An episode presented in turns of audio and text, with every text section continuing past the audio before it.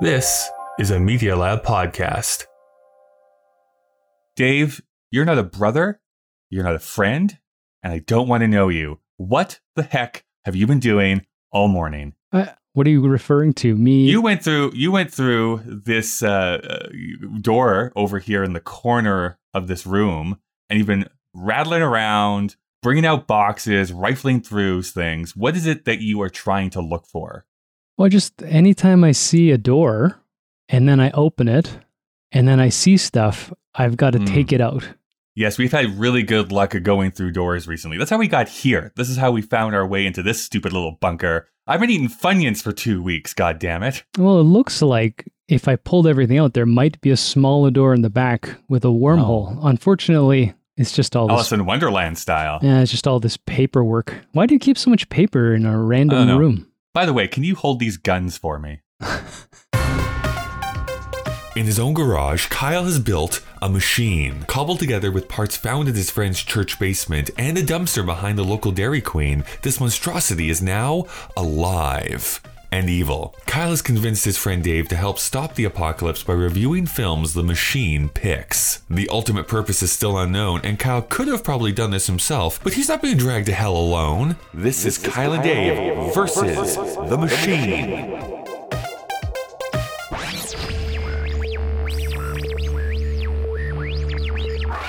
Welcome to Kyle and Dave versus the Machine. My name is Kyle. And my name is David. And I'm the machine. This is a podcast where a sentient machine was forcing us to watch movies in order to prevent it from initiating the apocalypse. The apocalypse, I think, has actually happened as we find ourselves now in what I'm calling purgatory with a light. We do tend to talk about the ideas of the movie rather than the movie itself. Uh, currently, due to technical difficulties, we're stuck in a small circular room filled with some technology that we can't get to work. Uh, and today, the machine has asked us to talk about The Godfather Part 2.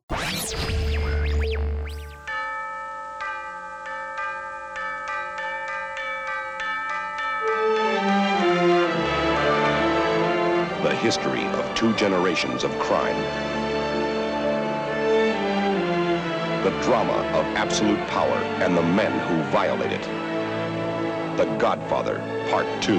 What is your name?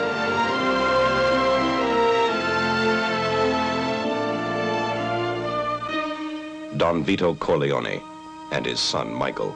Both had seen the ones they loved most cut down before their eyes. Both had killed as an act of. Of course, I think we need to give a great big thank you to our patron, Green Girl YYC, who keeps our Patreon afloat over there. If you want to help us monetarily, absolutely, you can do so from uh, that Patreon site. But Dave, I think we do need to talk a little bit about the history that we have with the Godfather films, first and foremost. They definitely have had a huge impact in the history of film. So, why don't we talk about Francis Ford Coppola kind of in general, but really the first Godfather film? What is your history with those films? Uh, these are movies that did not that I was not alive for their theatrical release. Um, so I discovered them later on in my adulthood. Uh, they obviously have pantheon status. So even if you're not a movie nerd or uh, whatever, you grow up and you know that there is a movie called The Godfather. I find that like most movie lists, like best of all time lists, whether it's like the Sight and Sound, American Film Institute, whatever it happens to be, like both of these movies show up somewhere in that list. And very often they top those lists. Yeah, usually top 25, not top 10. I don't remember when I first rented it, but I remember the first time I watched the first one, I uh, was engrossed. Do you know what that word means? It was like I was It means that you're and- watching it and are grossed out. Yeah, I was just like, ugh. No, it was great. And um, I don't- uh, you might know the actual runtime, but it's one of those movies where when you watch some sweeping epics, you just don't realize that you're uh, building bed source. It's uh, It's a Right. great I mean, the yeah. first film is long. It's two hours and 40 minutes, maybe 50 minutes. Uh, so it's long. I mean, The Godfather Part 2 is even longer. It's three hours and 23, I think, is what the full runtime is. And uh, presumably, f- outside of the fiction of this, I might have made the decision to watch the first one in order to watch the second one. And I do have to say that uh, having watched it so recently, Kyle, it holds up very well. And it's what would become an A list cast. I don't know if they were Mhm. quite A listers at the time, with the exception of uh, uh, the crazy old man. And um, Oh, right. Marlon, yes. it's uh, Oh, I thought you were talking about Kyle. it's a masterpiece, in my opinion. Mm-hmm. I think it's a it's a great, great, great movie. the first time that I watched the original Godfather, I think I've told this story before about how I, by accident, watched this TV special, the American Film Institute 100 Years, 100 Films, is what it was called. And so they counted down the 100 best films of all time. And afterwards, uh, coincidentally, Columbia House sent out a flyer being like, hey, you can subscribe to us and each month we will send you a VHS copy of one of these films in the 100 best films of all time list. And so one of those films that came was The Godfather. Uh, I was, I'm going to say somewhere between 14 and 16. I actually don't remember exactly the time frame or what age I was, but around there, teenager uh, at least. And I watched the original Godfather once again with my parents in the room. And I found the same thing. Like I really enjoyed The Godfather. Uh, and I think I watched it one more time, probably in university, and I've never seen it since that time until very recently. Let's say in the last couple of days. A nice happenstance. Well, I also happened because I mean, there's nothing but just old media here in this bunker, so I'm I'm just watching so many things. I also happened to watch Citizen Kane here recently, and the biggest thing I realized about both Citizen Kane and The Godfather is I think that because so many people talk about how great they are and how oftentimes they're considered the best films of all time, that you can kind of internalize over time. You're like, oh, these are overrated. Like everyone talks about these films. There's no way that they all hold up after, in this case, like just about 50 years. And in Kane's case, we're talking like 80 years almost. And then when you watch them, it's like, oh no, I understand why these are considered so great. And The Godfather is like what you just said, like you're engrossed. It's phenomenal in that first Godfather film how literally every scene has become iconic. Like it's one scene after the other. It's like, oh yeah, it's the wedding scene, and oh yeah, it's like the horse head scene, and oh yeah, it's like the diner scene, and then oh right, it's the gun scene. Like it keeps going through the all of those things. Like yeah, I know everything that's about to happen, and I don't, I forgot that this is the order it goes in. Sounds exactly like my dating life. And you're and like all the actors who have become famous later on. It's a great movie. Uh, the only thing I find that's slight, slight, small detraction is I, and it's just a me thing, is that I get pretty listless in the last 30 minutes. And it's not even that I think there's something that can be cut out. I think it's all relevant. It's just like, all right, I'm getting antsy now. Uh, and then it has one of the best final scenes in cinema. So, I, I mean, it kind of comes back in on itself again. But I agree, it's a great, great movie. Uh, I have never seen The Godfather Part 2. For some reason, I have seen the first Godfather multiple times, and I decided, you know what? I'm good. I don't need to see the other Godfather films. This is good enough for me, and have never watched the other ones. I think maybe the three and a half hours was a deterrent uh, a bit. But so I've never seen. I, have you seen The Godfather Part Two? Yes, I uh, did the trilogy, which I don't like to acknowledge because the third one should be stricken from the records. There are some people. No. There, there is No. a, a Nope. counter movement to that film that's Nope. happening currently. So I, don't, I didn't even hear what you just said because it's irrelevant. uh, no, I think um, I remember watching the first two, and I did it not quite in the super nerd LOTR way, like in one night, but um, as a project. This must have been a few years ago. And sort of to what you just said, there is some hot debate as to the positioning of the two movies, which one is supposed to be better. Um, and so I have a Yes. strong intuition and memory that I think that while both films are uh, deservingly per- perhaps in the top 100 of all those lists, I think the first one is better. Uh, so it'll be interesting to see. Uh, and from what loosely I can recall, it's the second one that, uh, you know, talking about the last 30 minutes, any generational sweeping epic is going to have trouble bringing timelines together. And I think that's what falls apart at the end of the first one because you start second guessing what year it is even. Uh, I it just certainly rem- doesn't hold your hand necessarily like No. where we are in the timeline. Yeah, and, and kind of like your point too. Like I was thinking, would this be better if they just threw a little subtitle that it's now 1953? I don't know, maybe not. It might have just been you know pedantic. But uh, my memory of the second one is that it's an even broader gulf, and there's just too much to absorb. But we'll see. I don't know. That's how I remember part two. But I, you know, I I think it's a good movie. I remember enjoying it. So it's it's good that the that they had uh, two Godfather movies in history. Yeah, I mean, this machine is currently because we have no year as our writer currently that uh, we're just talking about things from the Letterboxd top 250 so it's just kind of this random selection that we're now looking at um, i guess just briefly do you have any thoughts or feelings on francis ford coppola I think kind of like we talked about Stanley Kubrick. I think that there's an essence where his genius was a particular epoch, and uh, I don't know if I connect with Francis Ford Coppola now. I don't know what's his culmination. The vampire movie. I, I I'm not even sure after uh, Interview the Vamp. Oh no, uh, after Dracula, what he made that I would remember. um i would say that maybe yeah bram stoker's dracula which he directed is maybe the last big big one. thing that would come into the zeitgeist quite so much Right. i believe he did the rainmaker right after that which is oh, is a that a, is that a Coppola movie? The Rainmaker. It is, Oh, I didn't yeah. know that. and then he's been doing weird things since then. He still makes movies, like he, a movie every three to four years. Oh. He still makes them. No one talks about them, but hmm. he still does make movies. It's similar for you, Kyle. Nobody talks about you at all. But let's do this. Let me. Apparently, we still have to thank sponsors up here in this bunker. So I'm going to go thank some sponsors. And then when we return, we'll be talking more about The Godfather Part 2. Alberta Podcast made us an offer that we couldn't refuse.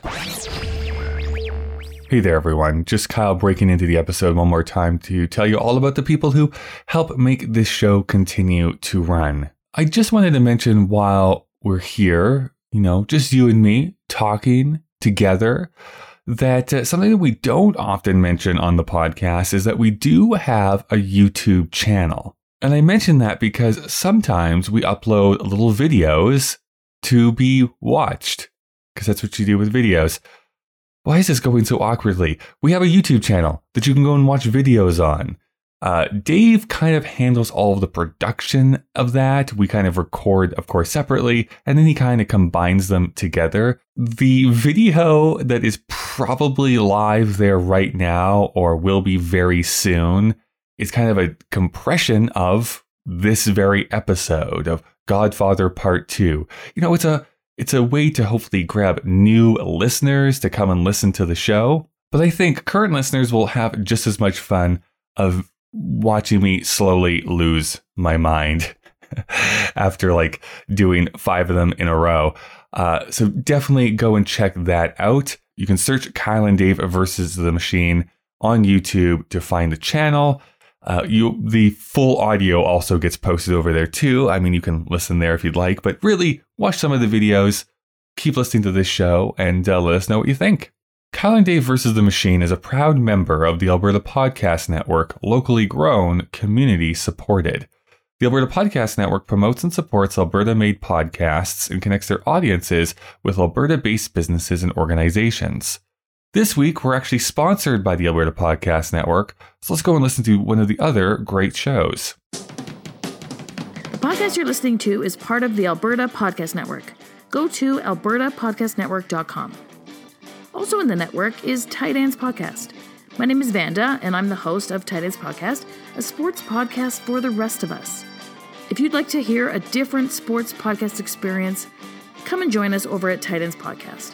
We don't talk about numbers and stats, but more about the stories that are important to us. Go to tightendspodcast.com. This week, Kyle and Dave versus the Machine is also brought to you by ATB. I'd like to tell you a little bit about Built to Help Albertans. So, Built to Help Albertans is ATB's campaign to answer questions commonly asked by Albertans in these tough times. So, even now, good advice is within reach. Your financial situation today, tomorrow, or this very hour is why ATB is here. ATB will listen and help with the knowledge and solutions you need right now. Why? Because ATB was built to help Albertans. For more information, visit atb.com. We we just watched it, Dave. As non spoilery as possible, was this an offer you could refuse, or did you want to take this offer?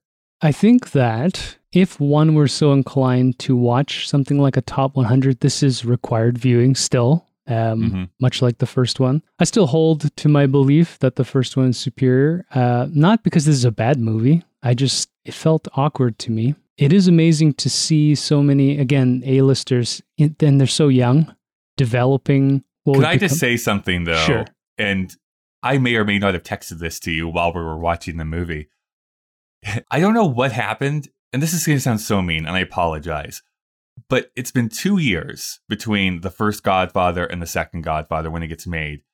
And Robert Duvall looks like he aged 10 years. Like, Yeah. I don't get it. Like, he just looks way, way older than anybody else in the cast aged in those intervening two years. So I, he did some hard living, I guess, in those two intervening years. He is. I mean, uh, from a little background research, I mean, he's he's older uh, to start, and in Yeah. those sort of forties, you start to break down. I think because he was born in thirty one, or I can't remember. So he's probably in his late thirties, early forties, and also apparently he's uh, quite a heavy womanizer and a heavy drinker. So Uh, uh, well, these things will catch up. I think it's actually pretty amazing for again a film 1974, and this is not true for a lot of films made at that time. How many of the cast is actually still alive? Yeah. like the vast majority of them are still alive and still making movies and Yeah. still have a career. Uh, that is not necessarily the case for a lot of early 70s films. Well, that's the other thing about this being such an A-list ensemble. It's not that it's not just that they're uh, still acting. It's like they're still big, big stars uh, in their own right. I mean, you could definitely see there's a tail off. These are not people that make a movie a year anymore. But if you see Bobby De No, Niro, I- actually uh, Robert De Niro is Robert pretty De Niro active. was in The War of the Grandpa, Yeah. the number one box office smash of 2020. It, So, I mean, it made $50 million, and that's like the number one movie, but still, yes. 50 million more than you did. But yeah, they're all kicking it, and they're all about my dad's age. They're all born in the mid '40s, so you know they're they when they you know I think what the other trick is when Godfather came out, they were all young. They were all sort Yes. of just Yeah, coming they're out, all just getting started almost, yeah. with the exception of Robert Duvall, and of course uh, Marlon Brando, who refused to be in the second one. But I think Uh, well, uh, doing some research myself, he did not refuse to be in it. He actually agreed to be in it and then just didn't show up on the day of filming that he was supposed to be there. And so they had to shoot around it. he, uh, Which is which is maybe why there's a certain scene Yeah. where it's very obvious that he's supposed to be there and he's not shown Yeah. whatsoever. yeah, I was just gonna say I realized I was gonna spoil it, but uh, we'll wait. We'll wait to discuss that one scene. Um, Yeah. Yeah. Anyways, any other overarching opinions about this film? Uh, no, I think, I mean, we discussed this as well uh, while we were sitting here watching it. Mhm. Um, that I think Diane Keaton is incredible for being so uh, visible with such minimal material and minimal Yeah, she is time. not given a lot to do, and yet she still makes an impression Yeah. on the viewer. It's really remarkable what she's able to do. Actually, her and Talia Shire both, I think, are Yes. able to grab the reins, and like I think they're both maybe in this film for ten minutes. like they're not in it for very long, no. um, and yet they're still impressionable, and you still remember them by the end. And they do such a great job. And, uh, you know, this is not a nod to the script writing, which is clearly so male centric, but they do Mhm. such a great job evolving into those few different characters. I mean, they're always going to be sort of a neurotic breakdown trope of women in mafia movies, but they're great at it. It was it was fantastic watching them, particularly looking at one and two uh, as a combination and seeing how these people all age. It's uh, it's fantastic to watch. There's uh, some a lot of great write ups on the making of this movie, how it got made in the first place. One of the biggest things is that Coppola, one of his requirements to come back and make this film was the understanding from the studio that they could combine this with Godfather 1 to make a very long piece. And in fact, that did get released onto television as a miniseries in the late mid to late 70s at some point, where they combined Godfather 1 and 2 for 90 minute episodes. In sequence, or did they recut it? No, yeah, it's cutting back and forth between first. It's not like all of Godfather 1 and all of Godfather 2. It's all of them kind of combined together. That's my.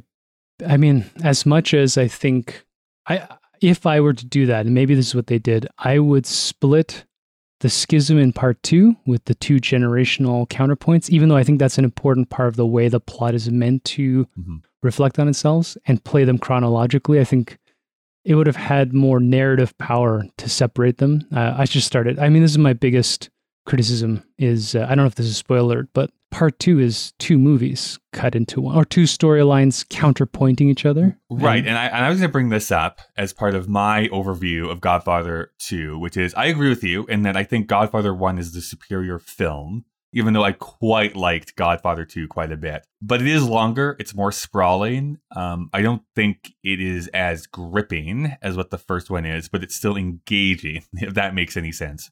If you look at reviews from the time, That sounds like a complete waste of time. one of the major things that critics brought up is exactly what you're talking about is that you have the Michael storyline which could hold up on its own and you continue to break narrative momentum by flashing back to his father. Now part of this was apparently Mario Puzo who helped co-write the script really wanted to make a movie about a father and son who are the same age and show that what they were doing at the exact same age. But I have to agree. It's like I'm in the Michael storyline a little bit more than I am with the Vito storyline, even though the Vito stuff ends up being pretty uh, climactic in in kind of um, showing how the whole family started itself. But you don't get that in Godfather One. Godfather One is moving very fast. It's always going to the next scene. It's, it has that propulsion to it, and everything leads into each other. We're not like, okay, let's pause. We're going to go back in time, and we're going to go and show this there's there's constantly that um pull uh, push and pull I find in Godfather 2 that takes me out just a little bit more than Godfather 1. I think interestingly, the effect that maybe Mario Puzo wants is more effective in the first one because instead of them being the same age, just the uh, presence of old Marlon and young Michael, so old Vito, young Michael, already gives you that story, I think. And you get uh, their evolving characters in contrast to each other. And this one, it almost felt like they're trying to make it even more extreme. And we could talk about that a little, I don't know, now or later, but Al Pacino begins his, uh, his almost, uh, he starts to become a bit of a meme already. Yeah, w- his Yeah, future he's career. doing- He's Yeah. doing some Al Pacinoisms Yeah. for sure inside it's building there. And uh, De Niro's still young, so he's not quite uh, in the He mobster does not. world I think what did they say? He only speaks twelve words of English in this entire film. Like Yeah. he's speaking in Sicilian yeah. for the majority of it. It's entertaining. I, I will say there's an intermission in the second one. Yes. I actually breathed a sigh of relief and needed a break, which is not that's not always a great sign. But I found the same thing for like Lawrence of Arabia, which also has an intermission. It's like, yes, I've been sitting here for almost three Yes. hours. I think I need to get up and, and do something. The only time I felt disappointed with intermission was Seven Samurai because I wanted that thing to keep kicking, but uh, that was also at like the two and a half hour mark. So Yes. uh, my my butt was happy. You should always strive for a happy butt. So, The Godfather Part 2 was released on December 12th, 1974. It is rated 9.0 on IMDb, 90 on Metacritic, and then on Rotten Tomatoes, it is at 98% from 85 critics and 97% from 411,502 users. That is, it just slightly eclipses Spirited Away from last week as being like the best rated film uh, that we've ever talked about on this show here, at least. It is widely available, so you can buy or rent this on iTunes and YouTube. And in Canada, at least, you can stream it on Amazon Prime or on Netflix. So it's available in a bunch of places. Now, we have to remember this is in 1974 dollars, but its budget was 13 million dollars. It's hard to find information on like opening and domestic versus international, but it ended up with 48 million dollars, which sounds low. But do you know what that uh, is after you consider inflation, Dave? No, $48 million in 1974 would be like if a movie made $253 million today. Hmm. So it made a lot of money. I, s- For I a still think we need to do some kind of correlation with the average ticket price because that was probably a time where you could see a movie for two bucks Two or a dollar. or something. Yeah. yeah. So I wonder what average number of butts were in theaters for then. It would have been high. Its plot description from IMDb is The early life and career of Vito Corleone in 1920s New York City is portrayed, while his son, Michael, expands and tightens his grip on the family crime syndicate. That was when people let you watch a movie instead of having to tell you what it was about. Right? that is true. Yeah. They didn't have to show you the ending of the movie so that you would come to see it. It stars Al Pacino as Michael Corleone, Robert De Niro as Vito Corleone, John Cazale as Fredo Corleone, Robert Duvall as Tom Hagen, Diane Keaton as Kay. She doesn't get a last name in the credits, and Lee Strasberg as Hyman Roth. Which, by the way, I just need to say this is one of my favorite character names of all time, Hyman Roth. What a good name! Which is works both for like 1950s gangster and Star Wars villain. Oh, wow. Hyman Roth. Like it just sounds good, doesn't it? I can't believe you went Star Wars. Let's let's recover our dignity and move on. No, uh, anything that you want to say about any of those uh, actors? Yeah, I I don't know. They're all incredible. Uh, I mean, this is not surprising, but doing the brief write up, other than I think all of them have Oscars. Robert De Niro's, you know, mid 70s through 90s.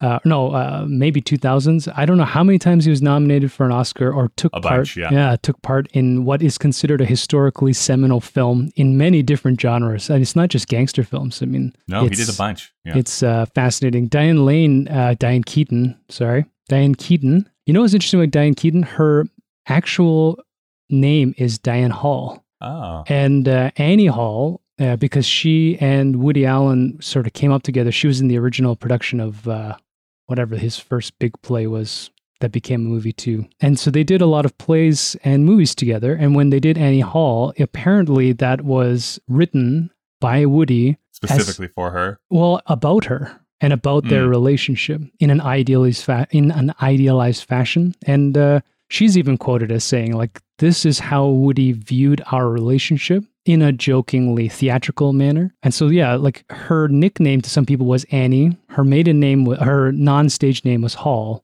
uh, so um, yeah I, I love Diane Keaton. She's great. I think the big call out here is Lee Strasberg. He owes me 21 bucks. You may not know, he is a very famous acting teacher.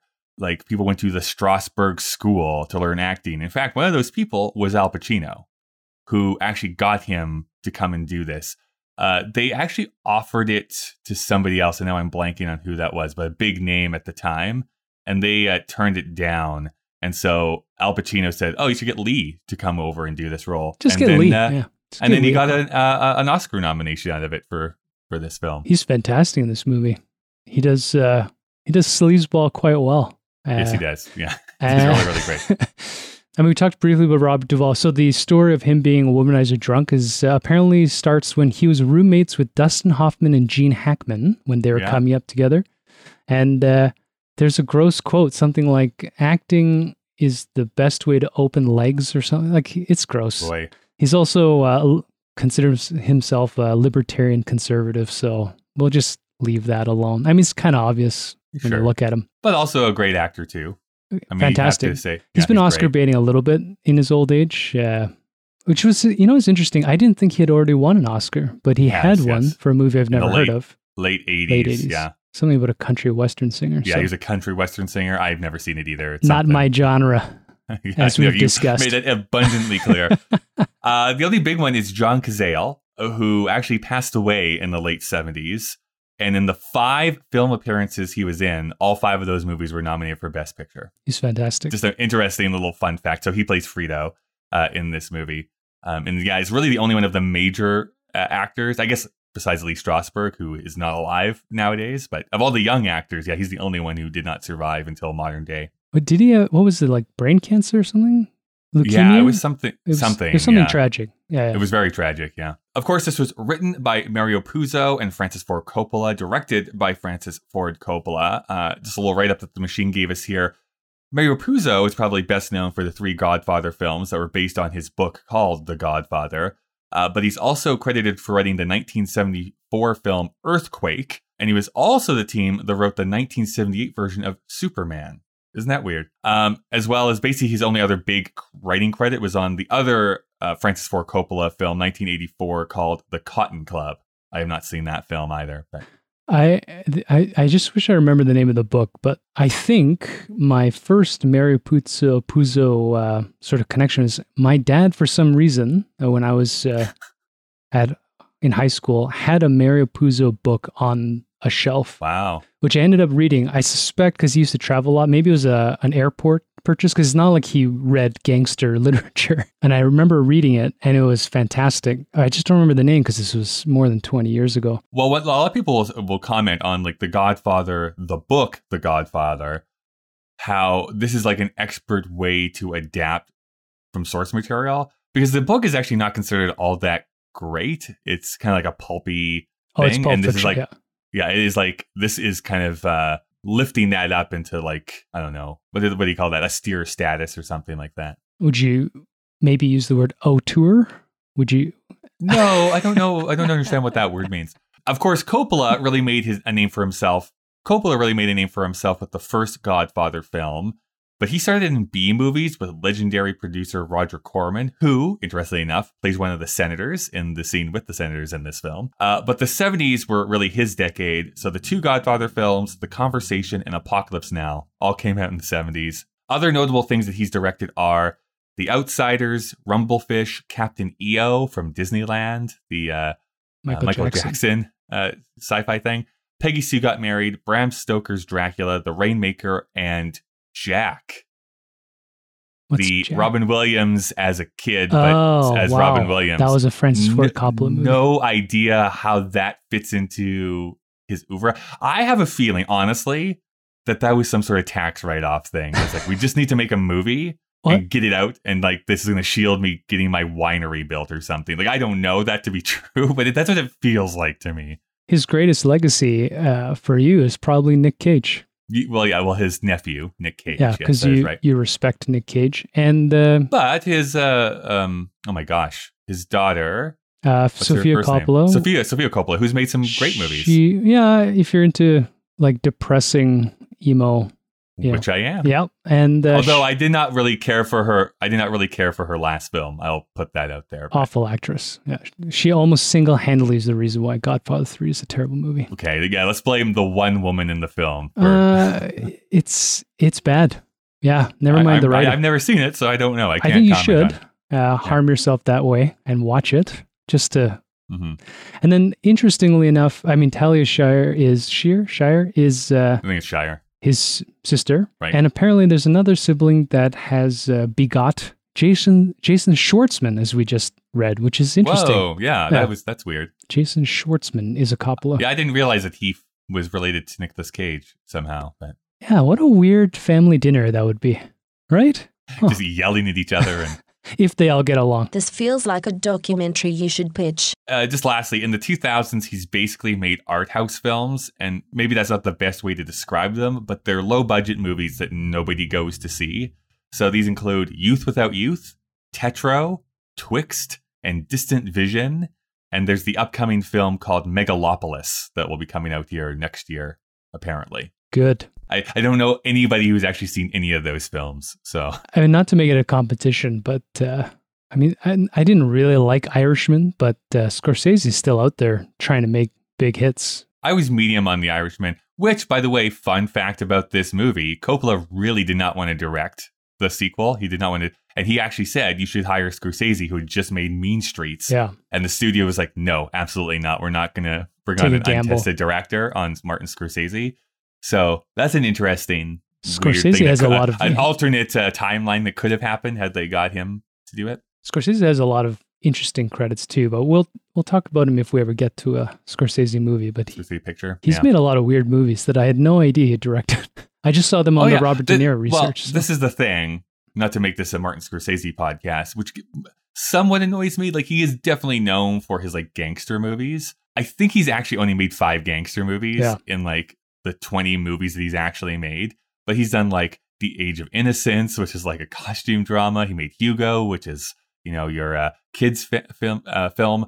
He made this other film that I actually quite like called After Hours, which is this weird bonkers comedy. So like he does push himself to do other things besides just one type of movie. Anyways, moving on. Let's get more into The Godfather Part 2. Where do you want to start? I think where I want to just I want to talk about some other positives here before I get kind of into some of my other negative things. Number 1, I think that there is a level of confidence that Coppola is showing here is remarkable because he is in his like early 30s, maybe late 20s when he's making this. Like he's still a young dude. I clocked it. It is 23 minutes before we even see Al Pacino, the ostensible star of this movie. 27 minutes before he actually speaks a line of dialogue.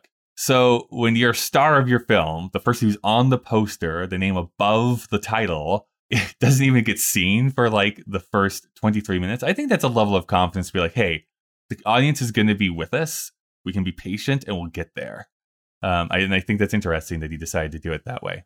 I think the the word patient is a, is the apt one. Even in the first movie, there's something so deliberate and focused. So, for example, the opening wedding scene, much like the beginning of this film, there's a slow burn that doesn't bore you because there are so many little details, whether you understand what you're looking for or not, that enrichen the environment. You know, like a, like a good appetizer or getting a nice uh, odor as you walk into a restaurant. A good one, not the uh, if you walk by a washroom or something. So, you know, it starts off and yeah, I didn't even, I mean, clearly I'm not a big nerd with a stopwatch, so I didn't time how long it took for someone to show up on the screen. I but, mean, I mean, I, I mean, I tapped the screen, but yes.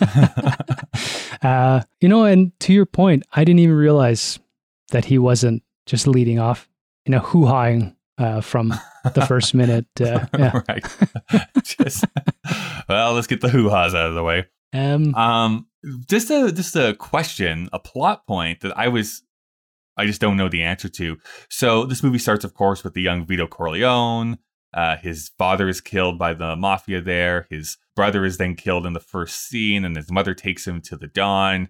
She gets murdered violently, so he runs away to go to America. So he immigrates to America, and he's going through customs immigration. And they take this like little ruler and measure his eyelids. I imagine this is something racist, but I, what are they doing? Do you have any idea what they're doing there? I didn't notice the ruler, but I thought they were just checking for smallpox and jaundice. oh, is that what it is? Okay. Yeah, because I know uh, in that era, uh, scurvy and jaundice are still a big problem because that was 1901 or whatever. So the powers of vitamin C and, and just going on refugee boats across the ocean, that would have been a probably a two month journey or I mean, it's not like the boats of today. It, it's that would Yeah, been, but I don't. I don't believe in communicable diseases, Dave. I don't think you can actually. yeah, it is a get it. sham. It's a microchips sham. in. Um, Mm. Yeah, I, I remember that was a bit jarring. Uh, just a quick note when Vito's mom is killed, that uh, violent shotgun recoil. Holy Jesus, shit. yeah. That's like, you know, for that to be 1974, they're still trying to reproduce that effect in modern action films. It it actually looked like they shot her with a shotgun. Yes, absolutely. Not that I would know what that's like, I do. And it does. uh, but Yeah. that's how I imagine it because uh, that's point blank with the 12 gauge. You're going to not collapse with some of the death scenes in the first movie where the well they'll put like or in this one too they'll put like a little dot and blood coming out. It is Well, yeah, there's a lot more choking I found in this film. Yeah, They garroting. choke them out a lot more. Yeah, Yeah, a lot of- Yeah, a lot of grot yeah so when they looked at his eyelid i also was like what are they doing? But then they showed that he's sick and he has to be quarantined. I mean a lot of uh prescient uh right? There's a lot there's a lot there to read into coronavirus. So um yeah i Uh, i thought it was more interesting that he's like a nine-year-old kid passing through customs on his own and they're just like Wow. yep all right what's your last name doesn't speak english we're gonna call you corleone let's move on you know yeah. it's Go, go to that line. Yeah. Yeah. I think there's a lot of prescient things in this that I think are still relevant to today. Um, I think one of the biggest one that is actually brought up in the first film too, but I think really hammered home in this, which is there's that conversation that he has at his son's um, christening. Is his christening? Anyways, the big party that's oh, happening at the very communion? be- bap- yeah, I think it's communion. No, baptism. It's his Baptism? baptism. Anyways, it's him and the senator in his office, and he's like, Senator, we're both part of the same hypocrisy. And I think it's really shown in this is like both both the political class and the mafia are kind of doing the same thing. They're lying, they're stealing, they're doing nefarious things. It's just that one is looked at as being quote unquote respectable, and one is trying to be broken up and go to jail, sort of thing. And I mean, there's a level of racism that is being shown that that is what's driving a lot of that. But is there a huge difference between the political class and the criminal class? I guess we'll call it. And I don't know if I think the movie comes down to like there isn't. There is not much difference between these two. I think that one of the main themes towards the end, uh, as they bring up with their allusion to uh, the Empire of Rome is this uh, political and philosophical question about power and influence. And you know, you bring up this idea of uh, maybe standard politics having more legitimacy and the mafia, for example, being this underworld shadow. But particularly in the first movie, there's this uh, almost fairy tale insinuation that when it's about family, that we are to empathize with the mafia, that a lot of their um, cruelty, particularly in the golden age pre drugs, and this is a theme that occurs in all mafia movies, I feel like. uh, Just before they did drugs, when it was gambling, prostitution, alcohol, they were good see what you're guys, right? It is an interesting and, yeah, intentional statement about politics in the 70s. Yeah. But, well, I uh, want to delve into that a little bit. We'll double back on the political angle. Do you feel that these films, like Godfather 1 and 2 in particular, and mafia films in general, are glorifying the mafia or are they trying to hold them into account and showing like these are not good people and you should not get roped up into them? Or they're being like, isn't this really cool what they get to do? Like, where do you fall on that divide? Well, I, I think it depends on uh, the director. I, you know what I think? I think the ones that have stood the test of time. So Scorsese, uh, the Godfather movies, both have an ambiguity about it, but ultimately are actually saying that this is not a good way to live your life. Because ultimately, all of the characters self-destruct or are destroyed by the choices they make in their life. Uh, modern gangster movies had particularly, I mean, there are a lot of mediocre or crappy ones where they're trying to glorify the thug's life. Even if people get what's theirs in the end, there's too much focus on um, the pomp, you know, the bling and the power. And they get lost in this surface level idea that if you've got a bigger gun, if you've got more, you know, more backup, that you're going to win some kind of war. If there's anything that comes out of Godfather, is that I think that this is, um, particularly the second one, um, you see it in the first one starting is a movie about the perils of uh, of power and influence. And uh, i think ultimately the reason why they wanted to counterpoint is again if there's anything being glorified it's that vito, vito corleone did it for the quote unquote right reasons. He did it for family and community and you know not out of a sense of uh, of personal sort of satisfaction but out of necessity. You know whether that's a good message or not, who knows? But with Michael, uh, you see that the opposite is true. And particularly in the last scene, you realize this is not even something that's evolved because he reluctantly had to take power of this family. He was likely a sociopath from the beginning because he's the only member who didn't give a shit about his family. And in the end, um, he suffers the most. Whether he doesn't die, but he suffers the most for it. So there, Yeah, I've, I've been thinking about this. I don't know. Like, this is just a thought that popped into my head. So you're free to push back on it. But if we look at Godfather 1, to me, that was basically framed as a loss of innocence for Michael. Like, maybe he had these harborings for a long time. But even in this film, it's shown like, I want to, you know, fight for my country. I am trying to be selfless to myself, uh, sort of thing. Um, I want to give back to my country or to my community. And that uh, that goes away by the end of Godfather 1. Here, it's his loss of humanity completely, where it's like, I am willing to kill my own brother. I am willing to uh, throw other people under the bus. I don't really care. I am doing this for vengeance. I am doing this to, you know, spite my enemies. And something that his father didn't do. And very particularly in the first film, when Sonny is murdered, he says, like, I don't want there to be vendettas. I want this to end.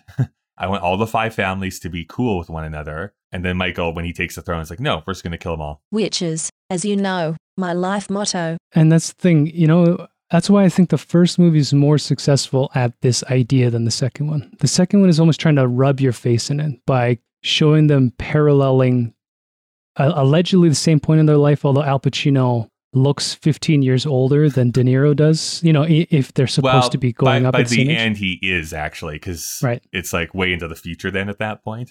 But the first one plays this much more eloquently. And I mean, I think the second one is supposed to uh, spring from the first. He's already broken Michael Corleone. So watching his descent into madness and his descent into hell and where we are, purgatory, uh, for lack of a better sort of illusion, and all the damage he does to everybody around him. To your point uh, earlier, there's a great moral message behind it but it starts getting lost in what becomes a trope of gangster films, which is visual and visceral violence rather than specific plot points. I I think it loses itself somewhere there, and uh, the moral counterbalance of like Vito Corleone's uh, character is dropped too early in the movie. It it needed one more act, in my opinion, to just round out why we should empathize with Vito. But that ending train scene where they're just driving away, for that to be the last you see of him is kind of Mm. anticlimactic for me because,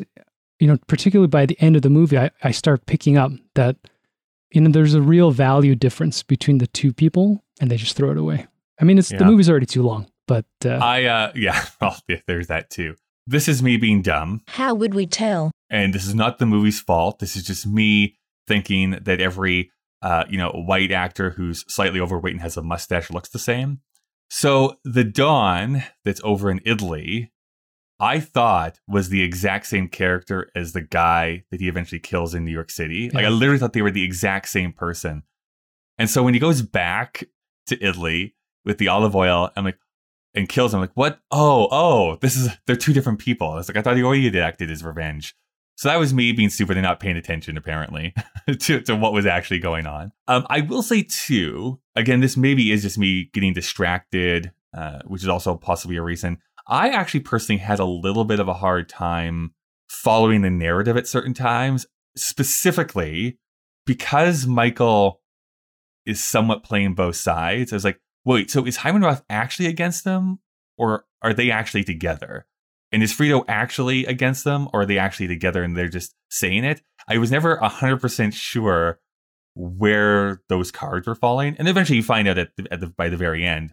do you but I wasn't sure. do you even find but, out by the but, end? But, well, I mean, he, yeah, he eventually just kills everyone. But I was, un, I was unsure at some points about like, are we I'm supposed to understand that he's playing somebody, or are we supposed to be intentionally confused about what's going on? And so I don't know if that was a me thing or a movie thing. It's a movie thing. Uh, everything you just put up goes down to the writing and direction. And as much as Francis Ford Coppola is, um, you know, a master at this stage of his career, the decisions, um, even within cutting between the time and plot points, I, I mean, I felt the same way. I I've seen it before. I know where this is essentially going to end up. I almost at one point, not even almost, I just stopped caring about the intrigue. It was over convoluted, and uh, I kept hoping that I'd forgotten the scene where they would have that aha moment. Not necessarily a usual suspects thing, but like, you know, like one of these things where they're like, oh, this is actually who knew what was, you know, Tom Hagen actually knew the overarching structure and you know, there's this aha click and everybody's role and the whole intrigue comes apart. But that is not what happens at all. And like you point out, what really happens is maybe you're supposed to think how much of this is in his mind, Michael Corleone, and that his solution in the end is just to murder anybody who knows anything about him. I don't know. I, it, that's what leaves me with a bad taste for this movie. Is um, I don't know what happened. You know, other than he becomes an embodiment of cruelty, uh, of sociopathy. All of his, I mean, Al Pacino is great in this, but all of his sort of uh, manipulative and controlling moments start becoming psychopathic, right? And becomes a bit of a like the tone is so much darker than the first one. And uh, by the end of the movie, I, there's so little to redeem out of any of the characters. I didn't really actually feel like I enjoyed it at all. Yeah. Yeah, I, I think that there is that thematic resonance for me. There is that scene where Robert Duvall as Tom goes to the other um, family leader, whose name I can't remember right now, and they kind of make the allusion to Rome, right? At the end of Rome, like everyone was out for themselves, and you had one of two choices: you either were taken over by Caesar, or you killed yourself in the hope that like the rest of your family could split up the profits, sort of thing. I really feel like that's what the ending of this is is showing is like yes, he's at the top of his empire right now, but we're in the process of seeing Rome crumbling.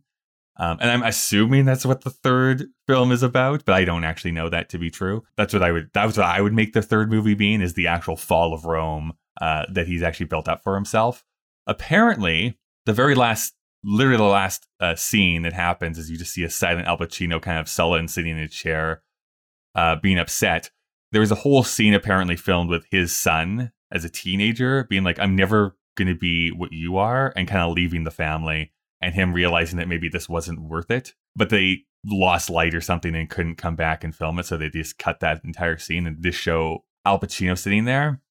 So I think that that's left for you to infer that. That of course that's not in the movie, but I think he's starting to understand with the killing of Fredo, with the losing of his wife, that it's like I this is not exactly what I uh, initially wanted. So I'm losing things here at this point. Uh, you know, and this is the thing about revisionist or over researching the intent. Uh, Yeah, in its yeah, yeah. effect, for me, he just looks like uh, a sociopath. Like he just doesn't give a shit. He's clearly alone, old and broken, and uh, much like the uh, old asshole who tried to kill his father, just l- laying there dying on some rocking chair in Italy, surrounded by guards. Um, he's empty. Like there's just not a lot of substance to him That reminds me of you. the preceding scene with the dinner table, I think that's the crux. And I think, if anything, that's where the movie should have ended, uh, if you're going to go this way. I actually kind of agree with you there because I really like how that scene, It's beautiful. it- how that co- coincides with again where Michael started and where he actually is now. Because the exact line is, "Your country ain't your blood." Yeah. right? and Michael at that point is choosing his country over his blood. So there's still that like weird tension that his family has. What I, I By the way, I should just say uh, Jen is in the chat here. So hi, Jen, for coming and watching us here today. Jen has the fun fact that she's been to the uh, Coppola winery oh, I didn't know that and actually was. touched the desk of the Godfather. Oh, nice. What I, I thought might have been such a great writing thing, and it's clearly the intent, is turning back time to the first movie and realizing like there's that critical moment. That's we're spending a lot of time talking about the first movie, but you know when Mi- Michael's introduced with Kay, he's not trying to hide who his family is. He's trying No, to he's being differentiate very himself. upfront. Yeah. But that's a fascinating thing for somebody that allegedly doesn't want to be part of what his family's doing. See, I, I've been thinking about this. I honestly read this as projection a lot. It's like those people are like, oh, this doesn't bother me. Like nothing Yeah. about this bothers me, except it totally does. And you're just like lying to yourself that it bothers you. That's what it feels like to me. It's like, no, no, no. Like I'm not my family. I'm doing this thing. But the fact he's doing that thing is because of his family.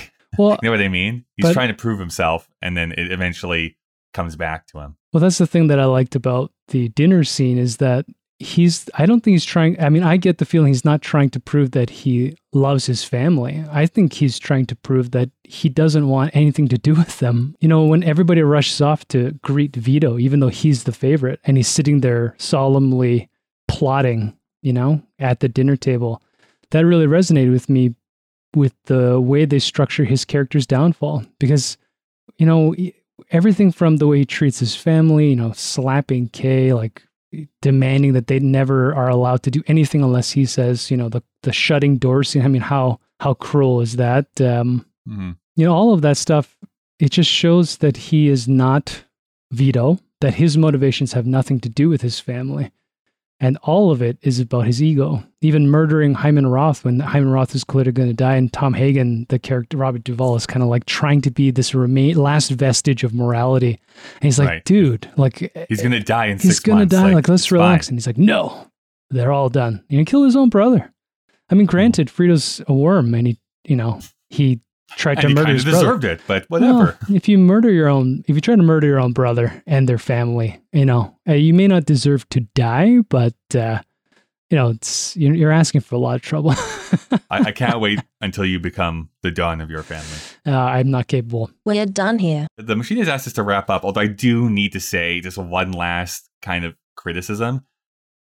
Specifically with Robert De Niro in street scenes, there is some actually pretty awful dubbing that, that happens in this movie. It's like dialogue is being said and his mouth is not moving at all to what is being said on screen. It was like, whoa, what is going on here? I thought I actually, it was buffering or something weird. It's like, oh no, that's just how it is in the movie. They tried so hard, maybe too hard, to get him to emulate whatever the fuck Marlon Brando was thinking when Was he put those doing, mo- yeah. mothballs in his face. And I think that um, maybe at revisionist again, they didn't need to do that. And it could have been an injury, you know, like I don't know. You could work that in later, but probably they couldn't pick up anything he was saying on a mic as he's trying to like do that stupid like "Eh," Yeah. voice. And um, or you know maybe his Sicilian wasn't authentic enough. I have no idea. I don't speak Yeah. Italian. I did Apparently, he went to live in Italy for a few months to try and uh, learn how to say things properly. method baby. The, the thing about De Niro too is was he the first actor to start all this extreme weight loss stuff. Some of the numbers I've been Yeah, he did a lot of like Oh uh, losing God. a bunch of weight Raging for Taxi Driver, yeah. and then for Raging Bull, yeah, he gained like 50 pounds. Like he did a lot of stuff. That is what Dave and I thought. Uh, what do you think? You can send any feedback to Kyle and Dave versus the machine at gmail.com. And you can also find us on Twitter or Instagram with the handle KDVSTM. If you want to see the entire list of films we've watched and the ratings we've given, you can go to our Letterboxd page, letterboxd.com slash KDVSTM. And if you want to support us monetarily so that we can continue doing this podcast and not usher in the apocalypse, well, maybe that hasn't uh, aged so well. Anyways, you can go to our Patreon page. There's a link in the show notes of this episode. You can support for as low as $1 per month. Of course, we do not want you to donate if it in any way causes you financial hardship. Something you can do for absolutely free, though, is to leave a rating and review on whatever app you use for podcasts. So let's get to the rating of this movie, Dave, because we are, until the machine tells us not to, talking about like the top 250 films of Letterboxd. Uh, what would you give this movie out of five? Yeah, I think it maxed out at a four for me. I That's not as low as I thought you were going to give it. To be honest, I was actually like sitting on a 3.5, but I think that, you know, just trying to be as objective as possible and not necessarily go with this idea of how I feel like after the movie. I mean, it's well constructed and there's great intent, but, you know, I don't know. I, I, f- I feel very on the fence for this one. If you catch me on a on a particular day, I can go down to a three, and uh, if you catch me on a good day, I'll max out at a four. So Meanwhile, I'm always a perfect five. I think I'll I'll be kind and uh, stay at a four. This is definitely not, like for example, a top 100 of all time movie for me. But Okay. uh, All right. yeah. I am going to give it a 4.5 out of 5. Uh, like I said, we've mentioned some of the things that didn't quite work for me. So it's not quite perfect. Um, and again, I'm with you. I, I would consider the first Godfather to be a superior film to this one as well. That means we don't have to do too much here, Dave, because that nicely averages to 4.25, which will round down to a 4. But that will enter our list at the number 4 position. okay, four position four. Well, well, here's the thing. We have talked about a few films. Like we we recall doing this last week, of course, because we've talked about Spirited Away already. oh yeah, Spirited Away is number one, and then in our 1999 season, we've already talked about Fight Club, The Iron Giant, and Magnolia. oh, are so you, those are already we- in our list. Okay, we're not creating a new list. right. So this is a part of the Letterboxd top 250. We've talked about some of the films that are on that list already, and this is entering our list at number four. Okay, Let's find let's find out what the machine is going to make us watch uh, next week. Here, Dave, push this button. I I don't uh, is, I don't know if this is a misprint. Uh, Yi Yi, have you heard about Yi Yi before? Yee, yee. No, is that a is that that Chinese movie, Taiwanese movie? Sounds like Taiwanese to me. Hmm. Not that I speak the language, but that's what it sounds like to my ear. It's It's. Taiwanese. Helen's Taiwanese. Oh, that's convenient. Shut your mouth. You know, I think we need to leaf through some of this shit and see if we can get out of here. All right. Well, what, what have you found there? What have you found? It's weird. There's a movie poster here. The Killing Fields? No, wait, hold on. Oh. There's another one. Dangerous Liaisons. Huh. Oh, of Mice and Men. These are a lot of weird movies, man. Uh, in the lineup. Who? Why do you have so many John Malkovich movie posters? Wait a second. Malkovich. Malkovich. That was the that was the second rune that we decoded. Well, I mean, I reco- decoded, but that was the second rune that we decoded, Dave. just had to take Maybe credit that's- for it. Such Maybe that's the password that the machine was asking for last week. Let me just let me type that in here.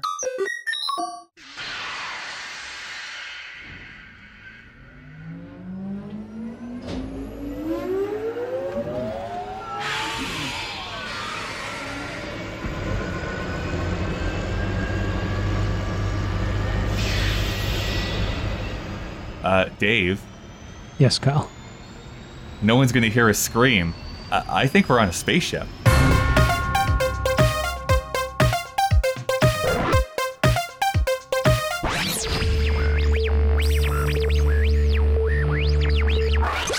You should always strive for a happy butt.